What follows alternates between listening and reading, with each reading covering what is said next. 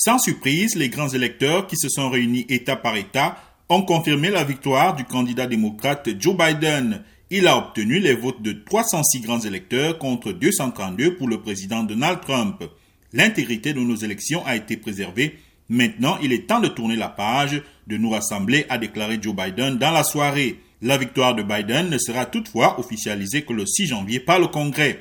Joe Biden pourra alors prêter serment le 20 janvier et deviendra le 46e président des États-Unis.